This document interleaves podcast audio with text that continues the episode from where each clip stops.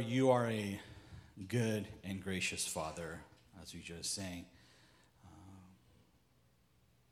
deser- deserving of greater glory. Uh, God, we, we have gathered here this morning to glorify your name, to make much of you. Um, and as Pastor Cleet just said, even us being under the preaching of uh, this word, uh, pray that it is a act of sweet worship unto you. So, Lord, give us the um, eyes to see and the ears to hear. Um, God, may my brothers and sisters hear from you this morning, uh, not from me, uh, but through your word, may they hear from you. Uh, be with us, may you be glorified. In Christ's name, amen. Amen. Amen. Um, if I asked you this morning, how well are you protected? How well are you protected? How would you answer that question?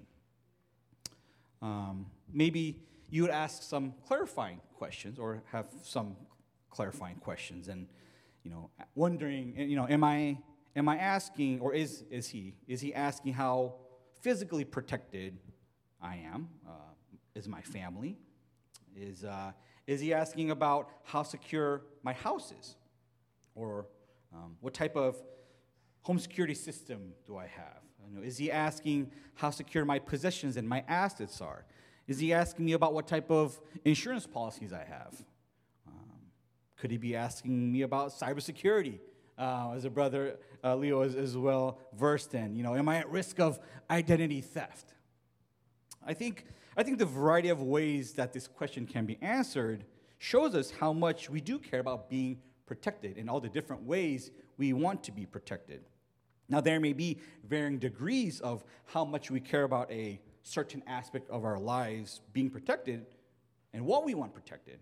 But I think it's safe to say, to some extent, we all seek and desire some, some, some form of protection.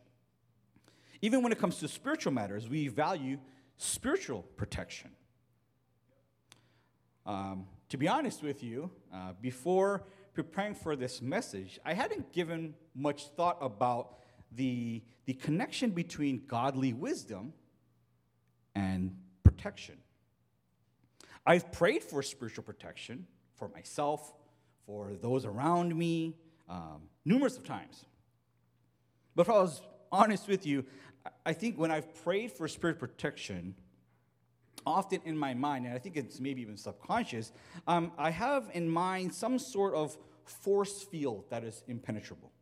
I'm praying for this force field, and I'm praying that God would somehow, somehow prevent evil things from happening in my life, my family's life, over my house, or something like that. And on the other hand, when it comes to wisdom, I primarily, primarily think of it as a means uh, to, to guidance, decision making, um, how to navigate through difficult life circumstances, situations. And so there's a little bit of a disconnect with protection and wisdom. And as we continue in our sermon series in Proverbs, and we'll be going over chapter 2 today, my hope is that we will see the connection between godly wisdom and spiritual protection. And the main idea for today's message is simply this seek God's wisdom and protection through His Word. Seek God's wisdom and protection through His Word. First, we're going to see the call to pursue wisdom through God's word. And then we'll look at the two consequences to the pursuit of wisdom, both which actually are paired with the same blessings, which are wisdom and protection. And last, we'll focus on God's protection over his people through his word. So, again, the main idea for today's message is seek God's wisdom and protection through your word, or through God's word. So let's first look at the call to pursue wisdom through God's word. Let's read uh, this Proverbs 2, uh, chapter, Proverbs 2, verses 1 through 4. My son, if you receive my words and treasure up my commandments with you, making your ear attentive to wisdom and inclining your heart to understanding, yes, if you call out for insight and raise your voice for understanding, if you seek it like silver and search for it as for hidden treasures. Stop right there. What we clearly see here is that call to pursue wisdom, but specifically to do that through God's word. And I believe there's, it, it's not a coincidence that we see Solomon calling his son to pursue wisdom, but to first receive his word and treasure up his commandments. The Hebrew word translated as treasure up, as we see in our text today, it's the same word that the psalmist uses in Psalm 119 when he says, I have stored up your word in my heart. It literally means to, to hide. That's where we get the hide your word in my heart, or to keep close. He's emphasizing the importance of being immersed in God's word. And verse 2 reads, making your attentive, making your ear attentive to wisdom and inclining your heart to wisdom. Here we see that there is this inward change and an internalizing of God's word. And when you get to verse 3, where it says, If you call out for insight and raise your voice for understanding. Um, in chapter 1, we saw uh, Lady Wisdom's call to wisdom. And here we see the, the one that is doing the crying out for wisdom is actually and should be the son. So we see this, this stark contrast to the fools who rejected Lady's wisdom, Lady Wisdom's call, but in contrast to that, what we see is a, a, a desire and a desperation, crying out to God in prayer for wisdom and understanding. Lastly, in verse 4, where it says, If you seek it like silver and search for, search for it as hidden treasures, we see that heart's desire, that desperation, in action. The actual seeking out and digging for what he believes is valuable it's worth giving his time and effort. And this reminds us of Jesus' parable of the hidden treasure and the pearl, where the man sells everything he has to buy the field where he found the treasure. And we see that the merchant sells all of his possessions to buy that pearl. Why? Because it had great value. Brothers and sisters, it all starts with our correct view of God's Word. Do we truly believe the 66 books in the Bible to be the inerrant word of God through which he speaks to his people? Is it worth reading? Is it worth searching, seeking? Is it worth investing our time and energy to study? Is it worth hiding in our hearts through memorization? Do we see it as silver and hidden treasure? Do we pray asking God to reveal His wisdom through His word? And how long do we spend, how much time do we spend in God's Word, in prayer, asking for wisdom before we start searching for the books and the podcasts and the seminars and the people that can give us, quote unquote, sound biblical advice? I couldn't help but to think of, um, of, of, of today's message just in preparation during last week's message from Pastor Mike Moses, when he talked about our unhealthy dependence on our Christian parents, mentors, even pastors, when it comes to our spiritual growth. Now, don't get me wrong. I'm not saying that we shouldn't have those figures in our lives. Um, I'm, a, I'm a firm believer of, as it says in the King James, a multitude of counselors. I think, if anything, we need to do more of that to seek wisdom from those around us, and especially our own pastors, because our pastors aren't just spiritual influencers, they're not just mentors, but they have spiritual authority. Yet, time and time again, I see Christians making pretty significant decisions in life and come to pretty heavy theological conclusions without receiving much, if any, counsel from their pastors. So, no, I believe in the multitude of counselors. But the question is where do we go first and go to the most? Are your decisions and convictions a result of you mainly laboring in the word and prayer? Or are they dependent on, maybe even heavily dependent on, Christian authors, leaders, other spiritual mentors, and friends around us? And dare I say, does it start with and ultimately end with a peace about it in your heart? Can we briefly talk about having a peace about something? I want to be clear. God promises his people peace. And we should be a people that place our hope in the peace of God. There's no questioning of the importance of the peace of God. And if there's any questioning of that, that would be foolish. That being said, too often I hear fellow brothers and sisters saying that a feeling of uneasiness in their spirit somehow indicates that something is not right or not of God.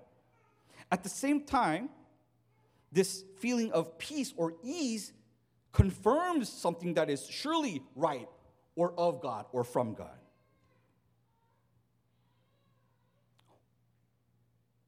But there's a lacking of a scriptural foundation for that decision or conviction. In other words, how a person feels is the primary lens through which they go about their lives, whether they like to admit it or not. I'm sorry to break the news to you, brothers and sisters, but nowhere in the Bible does it say that the feeling of peace or some kind of internal conviction is the ultimate source of confirmation that something is from God. When the Apostle Paul talks about the peace that surpasses all understanding, God's peace is not something that enables us to do whatever that feels right in our hearts. I mean, can you imagine if we lived our lives where we did everything that just felt right? But it's the peace that guards our minds, guards our hearts in what? In Christ Jesus. It's about doing it Jesus' way through his word. And the only thing that we can be certain is from God is his word. And I came across this quote in my time of preparation, and it's pretty convicting to say the least. Uh, says, quote, Christians, we need to stop saying, because I have a peace about X, X is God's will. Instead, let's say something like, I have prayed about X, attempted to study X with sound hermeneutics, approached my spiritual shepherds who will not flatter me but love me with the truth about X for advice. And though it is a battle inside, and this is the harder decision, I think that I need to submit to Scripture on this issue so as to submit to God. And may my good God help me do so in faith. End quote. Think about how different our approach to wisdom would be if we followed a, a pattern or a habit, something similar to this. Brothers and sisters, we all know what it's like to go after something, to pursue something with a sense of urgency because of how valuable that thing is. Um, anyone here lose a wallet before? Uh, yeah, yeah, yeah. Set of keys? Yeah. Never a phone, though, right? It's never a phone. Never a phone. Uh, if, if you're married, anyone lose their wedding ring uh, several times in the first few months of marriage and have to order a new one only to find it the next day after ordering it? That, that would be me. That would be me. That would be me. Any other expensive jewelry? Um, parents, have you ever had to look for that comfort blanket or that stuffed animal that you absolutely have to pack? Because if you don't, it's going to be a long night or a long trip trying to comfort that child in severe emotional distress. I don't know if you guys met Big Fee in the Lee household. It's, a, it's the hippo for Gabby. Um, have you pursued a degree, a job, um, a career? Do You have financial goals? Have you pursued a relationship? I think we all understand what it's like to pursue something with a sense of urgency because of the value. So, what does your pursuit of wisdom through His Word look like? Our lack of effort in our pursuit may not only be a sign of complacency, but also indicative of how little we actually value God's Word. Brothers and sisters, God is calling his people back to the basics. Lady Wisdom is crying out to read, to read the scriptures, to search the scriptures, to meditate on the scriptures, to memorize the scriptures, to pray through the scriptures, and to pray for wisdom in the scriptures. To seek it like silver and to search for it as for hidden treasure. We must pursue the wisdom of God through his word. Now that we've established the importance of our pursuit of God's word, we can see the results or the consequences of such a pursuit. So let's look at verse 5 and verse 9 of Proverbs 2. Verse 5 says, Then you will understand the fear of the Lord and find the knowledge of God. Verse 9, then you will understand righteousness and justice and equity, every good path. So, what are the results of the pursuit of wisdom? Simply put, it is the right view of God and being in a right relationship with people, having a right understanding of the world. So, the first result is right view of God, or as it says in verse 5, understanding the fear of the Lord and finding the knowledge of God.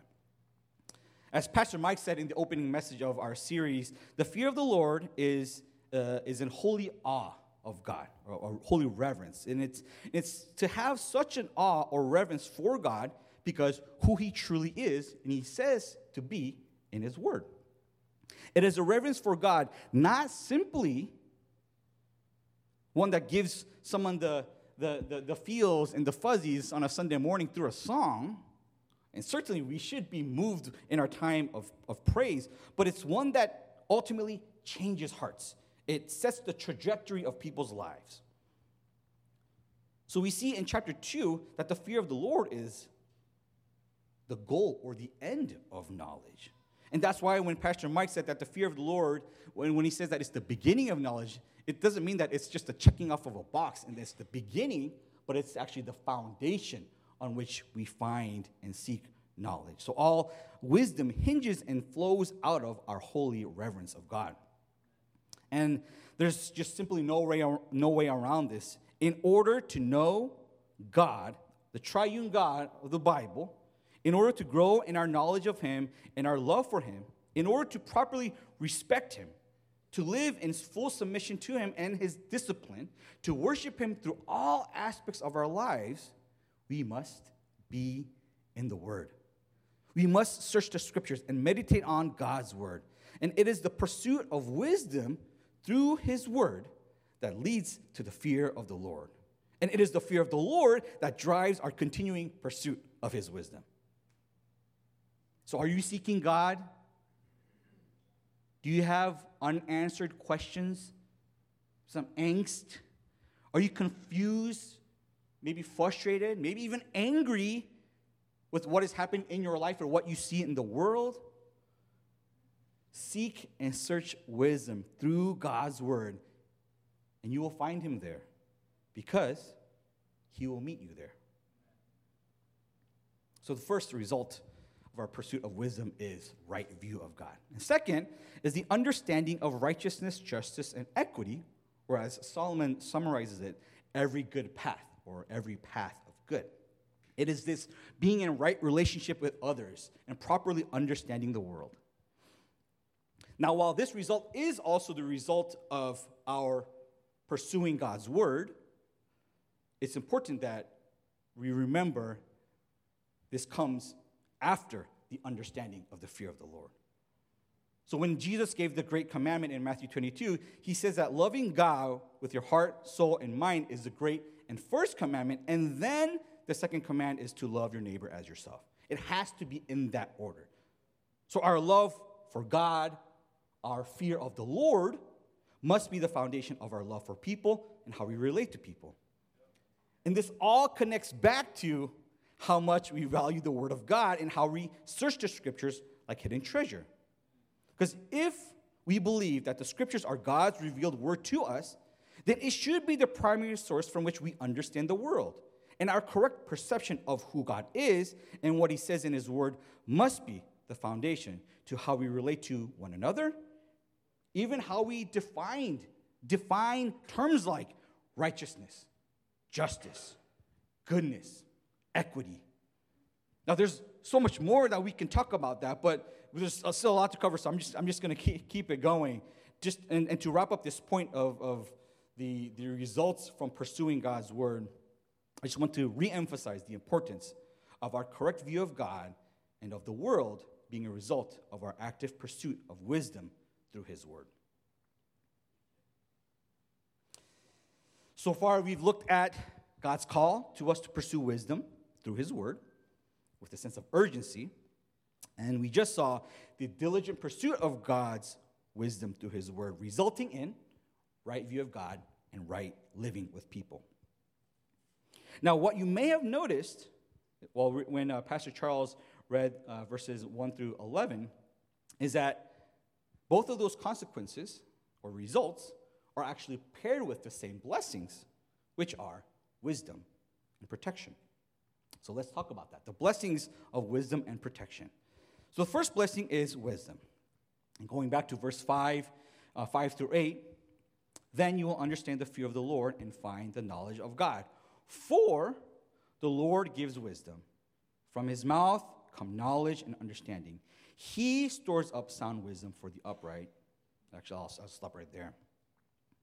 What we plainly see here is it is God who gives wisdom. Nowhere in the text, at least in Proverbs 2, does it say that to those who seek wisdom will find wisdom. But what it does say is that the Lord gives wisdom. What it does say is that knowledge and understanding comes from his mouth. It says that God is the one who stores up sound wisdom for the upright. And because godly wisdom is God's good and gracious gift to us, as we sing about today, and as we desperately seek and search for that wisdom through His Word, He gives it to those who seek it. The continuing growth in our understanding of the fear of the Lord, our, our love for Him, and our knowledge of Him is only made possible. It is only possible because God is the one who gives wisdom. It is from His mouth, His words, through which we find knowledge and understanding. We also see the, the wisdom internalized in our hearts being, uh, that, that is how uh, we have right living. We see that God, the, the wisdom that is internalized in our hearts, producing the right living. Verse 10 For wisdom will come into your heart, and knowledge will be pleasant to your soul. God is the one who gives us first the new heart, that heart of flesh, to desire his wisdom and to live according to his commands. And living in obedience, pursuing wisdom, no longer becomes a burden or a task, but it is a joy and a privilege. It reminds us of Jesus' words from the Beatitudes when he says, Blessed are those who hunger and thirst for righteousness, for they shall be satisfied. Now, while we pursue his wisdom, it is ultimately God who gives wisdom and a desire for wisdom. I think I heard a brother uh, read James 1 5 today. If any of you lacks wisdom, let him ask God, who gives generously to all without reproach, and it will be given him. given how foolish and rebellious we actually are all the time, what a blessing it is that we are simply called to obedience and sound wisdom will be stored up for us. And this infinitely wise God who graciously gives his people all the wisdom and knowledge, all of that that they need to rightly worship him and rightly live with his people, also promises that he will protect them. God will protect his people. We'll look at the second half of verse 7 and 8. He is a shield to those who walk in integrity, guarding the paths of justice and watching over the way of his saints. It is godly wisdom that will guard us. We look at verse 11. Discretion will watch over you, understanding will guard you. As we accept God's word as the truth, as we memorize and internalize His Word, as we pray and ask for wisdom, as we seek and search it like is the most valuable thing that we could possibly own, it is through that wisdom that God watches over and guards His people. From, from what? or from whom does it protect us? Let's look at verse 12. Delivering you from the way of evil, from men of perverted speech. Verse 16. So you will be delivered from the forbidden woman, from the adulteress with her smooth words. Now, who are these men of perverted speech and the forbidden woman, the adulteress? Who are these people? I mean, they certainly include actual men and women who are evil in their own ways. Um, certainly, both women, women who have not only left their own spouses, but have led others to leave their spouses. But I believe, more broadly speaking, I, I believe these people are representative of just evil, all evil from which we need protection. And again, there's a lot more that we can say about them, but I do want to focus on just two. Two characteristics of the evil men and women as described in our text today. One is perverted speech, and the other is their path to destruction. First, perverted speech. Again, going back to verse 12, it says that uh, they're men of perverted speech. In verse 16, it says that the adulteress, um, you'll be delivered from the adulteress with her smooth words. Perverse speech here refers to a willful misrepresentation that which is good and true a willful misrepresentation that, of that which is good and true.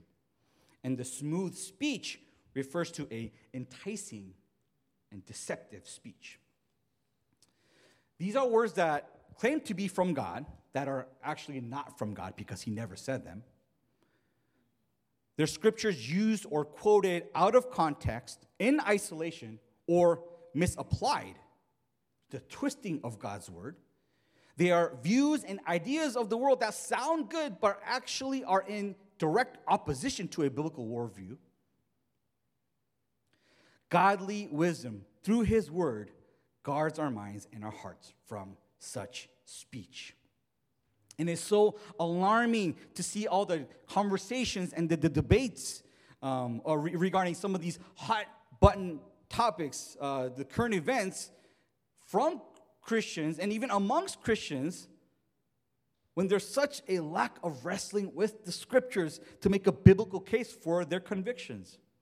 Now, a quick Google search is a, is a good start, but simply quoting of a Bible verse in and of itself often falls well short of what God actually intended to say to his people. Brothers and sisters, it's a battle of words. It's, a, it's always been a battle of words, as we see from the beginning of the history of man, where in the garden, Adam and Eve were deceived by the words of the serpent, his perverted speech and enticing words as he misquotes God. The temptation from the adulteress, it's not from her physical features, it is her smooth words that eventually lead to an adulterous relationship with a forbidden man or a woman. And again, again, this is why we need to immerse ourselves in the Word of God, to read it, to meditate on it, to memorize it. Because if we don't know what is true and what He has actually revealed to us through His Word, how are we going to distinguish between what is God's Word and what is not? We become more vulnerable to the believing in and accepting of ungodly words, and we become more susceptible to the enticement of the sinners, as we saw from chapter 1.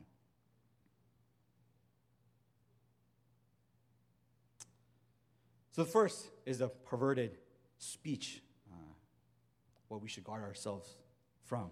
Second characteristic of the evil man, evil men and women, is their path that leads to destruction.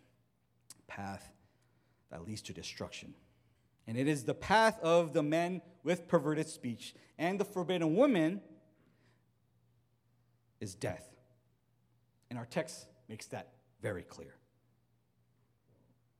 Their evil ways are not just harmful, but they lead to destruction. And not only leads to their own destruction, but to the destruction of those around them.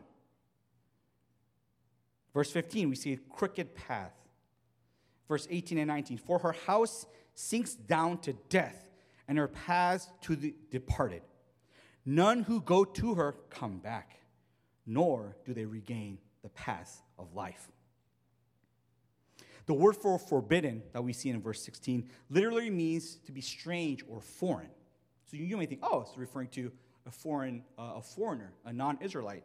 But what actually makes her foreign or strange is not her nationality or ethnicity, but it is because she's an adulterer who not only abandons her spouse, but also forgets the covenant that she made before God. And by essence, abandoning her covenant before God. She's actually an Israelite. Someone based on ethnicity has the looks of someone who is part of the family. And this should be such a sobering warning to all of us that there can be someone in our fold today that looks the part, says all the right things, uses all the right buzzwords, seems to have good character, virtuous, sacrificial, very giving, yet actually is a wolf in sheep's clothing, smoothly leading people to destruction. So, whatever counsel or advice that we receive, regardless of how well this person is respected, is trustworthy, however trustworthy that the source may be, they all must be examined and tested by the words of God. We must be like the Bereans who received the message from, from Paul. It says, with great eagerness, they were excited. But they also examined the scriptures every day to see if what Paul said was true. Um, we say that you know, we are in the midst of spiritual warfare, that this is a spiritual battle. And I wonder if we've come to falsely believe that God, God's protection is, I mentioned this force field, an impenetrable force field uh, that somehow guarantees an absence of suffering and adversity. You know, we call it warfare, that it's a battle, and we nonchalantly, you know, quote Ephesians 6, we do not wrestle against flesh and blood, and you know, it's against spiritual forces of evil in heavenly places, and and we, we expect peace. And yes, we should be confident in God's protection over his people, but not because he promised us some cushy life free from battle, but because he is our shield in the midst of battle, because he has given us the sword of the Spirit, which is the word of God, that will protect us from path of destruction. The Apostle Paul also encourages the Ephesian church to take up the shield of faith in all circumstances. Why? Because it but because with it they will extinguish all the flaming darts of the evil one. That is why we should rest and be confident in God's protection. We need protection from being led to the path of death. What we need is the truth of the gospel. What we need is the fear of the Lord and the knowledge of God. What we need are His words treasured up in our hearts so that in that moment of ambush or attack, we're ready. We have his wisdom stored up to say yes to godliness and no to sin. You don't want a, a, security system that, that takes a long time to process the sound before the alarm goes off when, when there's a broken window, right? You don't, you don't want a dog uh, hopefully, this is not your dog. You don't want a dog that just sits there and looks out the window when he sees a stranger that is trying to break into the house. You want the alarm to go off immediately. You want the dog to start barking immediately. So, how foolish is it for us to seek God's protection over our lives, our families, our homes, our communities, when we don't go to the actual source of wisdom, which is His Word, through which God provides protection? Brothers and sisters, our seeking of wisdom through his word is a matter of death or life. Let's go back to verse 19. It says, None who go to her, the forbidden, the forbidden woman, come back, nor do they regain the paths of life. None of us here should be so comfortable with our lacking in wisdom.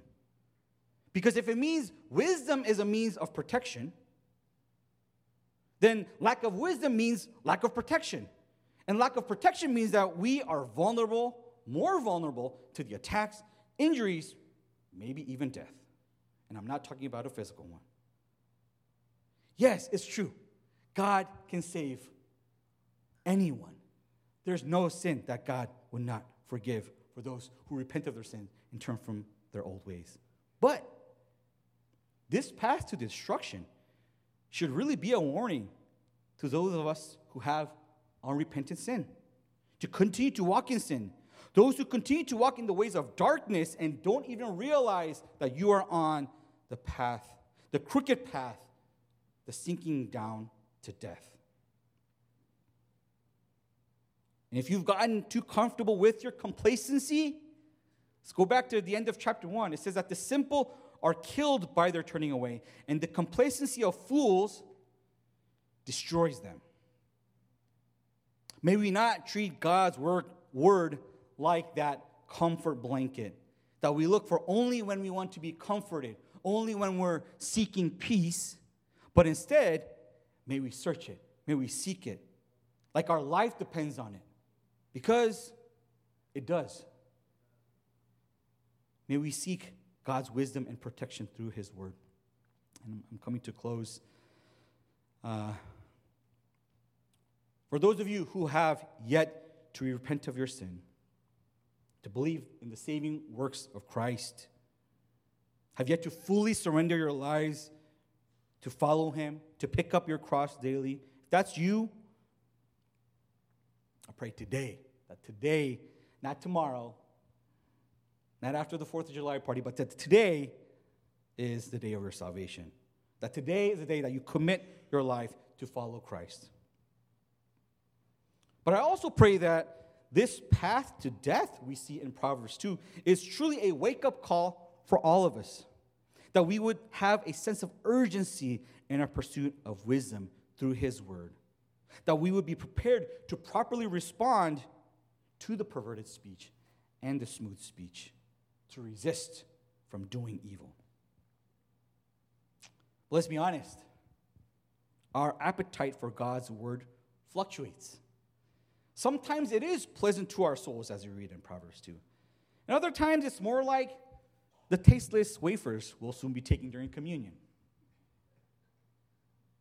And far too often, they're like the multivitamins that we forget to take. We struggle to feast on and memorize His Word.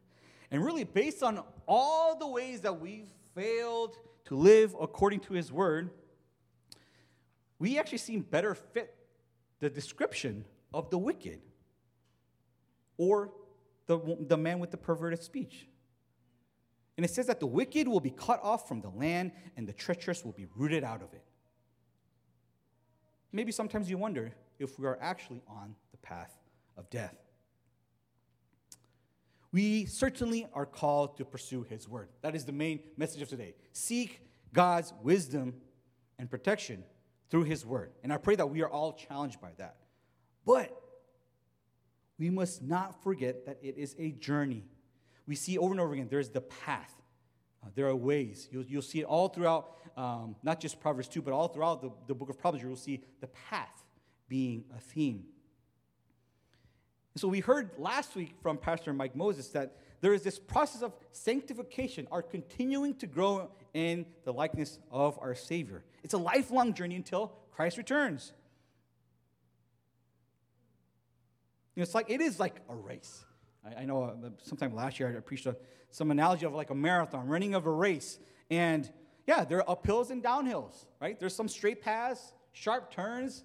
There'll be moments. Again, I think I, I, I confess that the, the, when I ran a half marathon, I never experienced the, the, the runner's high that everyone talks about. There's such thing as a runner's high. You know, but, but maybe you experienced that, right? You're running and you're just in awe of like God's creation and being thankful for this able body to run. And maybe there are times also that you're just hurting. That was me most of the time. I was just hurting and, you know, you need to refuel, take a break, and I probably should have taken a break. You wonder if you're going to actually make it. But thanks be to God that the finishing of the race does not depend on how hard we work we can rest in the work of Jesus Christ, who is the Word. While we are called to pursue Him, really, He is the one that pursues us as the widow seeks the lost coin, and the shepherd leaves the 99 to go after the one lost sheep. We trust in Christ, who is wisdom, in whom are hidden all the treasures of wisdom and knowledge. That's from Colossians 2. Those of us who have truly surrendered our lives to Christ, we can surely be confident that it is His Spirit that will empower us, that will give us the desire to pursue God's Word, that He will guide us, that He will give us understanding to grow in our love for and knowledge of God. It was during His ministry on earth when He reminded His disciples to have a reverence for God, to have the fear of the Lord, when He taught them to pray, Our Father who is in heaven, hallowed be your name.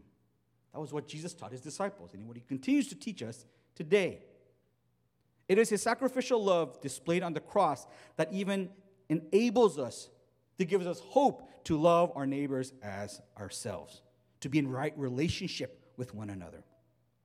And unlike Adam in the garden, who folded, who crumbled at the serpent's smooth words, Jesus, the second Adam, had God's word treasured up in his heart. He was able to resist the perverted yet enticing speech of the devil through what? Through God's word while he was fasting in the wilderness. He made the most important decision, not only of his life, but really for all of mankind, that wasn't based on his feelings. There's a lot of angst and pain. But he did it in obedience to God, according to the word. Why? Why did he do that? So that we will be delivered from the way of the evil and from the forbidden woman. That we would walk in the way of good and keep to the paths of the righteous. And when God made Christ to be sin who knew no sin, so that we would become the what? The righteousness of God. That's when our status as the upright, as we see in, the, in, in, our text today, as the, those who walk in integrity, as the justice or the just, or as his saints, our status as that, as God's people, was sealed. And we can believe that he will hold us fast to the finish line, that we would inhabit this inherited land of peace, true peace, and prosperity. So, brothers and sisters, may we all seek God's wisdom and protection through his word because our lives depend on it. I want to close by reading Psalm 19, verses 1 through 16. You can keep your eyes closed, you can open them. But this is Psalm 19, verses 1 through 16. And then I'll pray after that. Blessed are those whose way is blameless, who walk in the law of the Lord. Blessed are those who keep his testimonies, who seek him with their whole heart who also do no wrong, but walk in his ways. You have commanded your precepts to be kept diligently. Oh, that my ways may be steadfast in keeping your statutes. Then I shall not be put to shame, having my eyes fixed on all of your commandments. I will praise you with an upright heart when I learn your righteous rules. I will keep your statutes. Do not utterly forsake me. How can a young man keep his way pure? By guarding it according to your word. With my whole heart I seek you. Let me not wander from your commandments.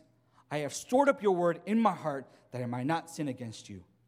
Blessed are you, O Lord. Teach me your statutes. With my lips I declare all the rules of your mouth. In the way of your testimonies I delight as much as in all riches. I will meditate on your precepts and fix my eyes on your ways. I will delight in your statutes. I will not forget your word. Let's pray.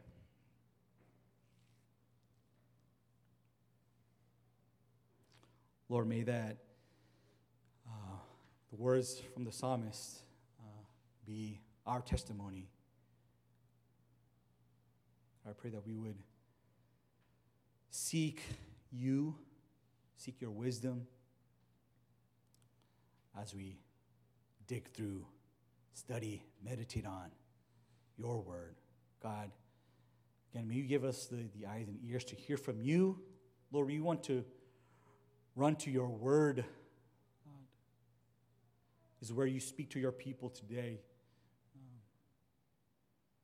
I don't know how this, this word lands, but God, I pray that if, if, if anything, if anything, that we would all leave today freshly convicted, challenged, and encouraged to read your word, to commit to finding you, seeking you through your word.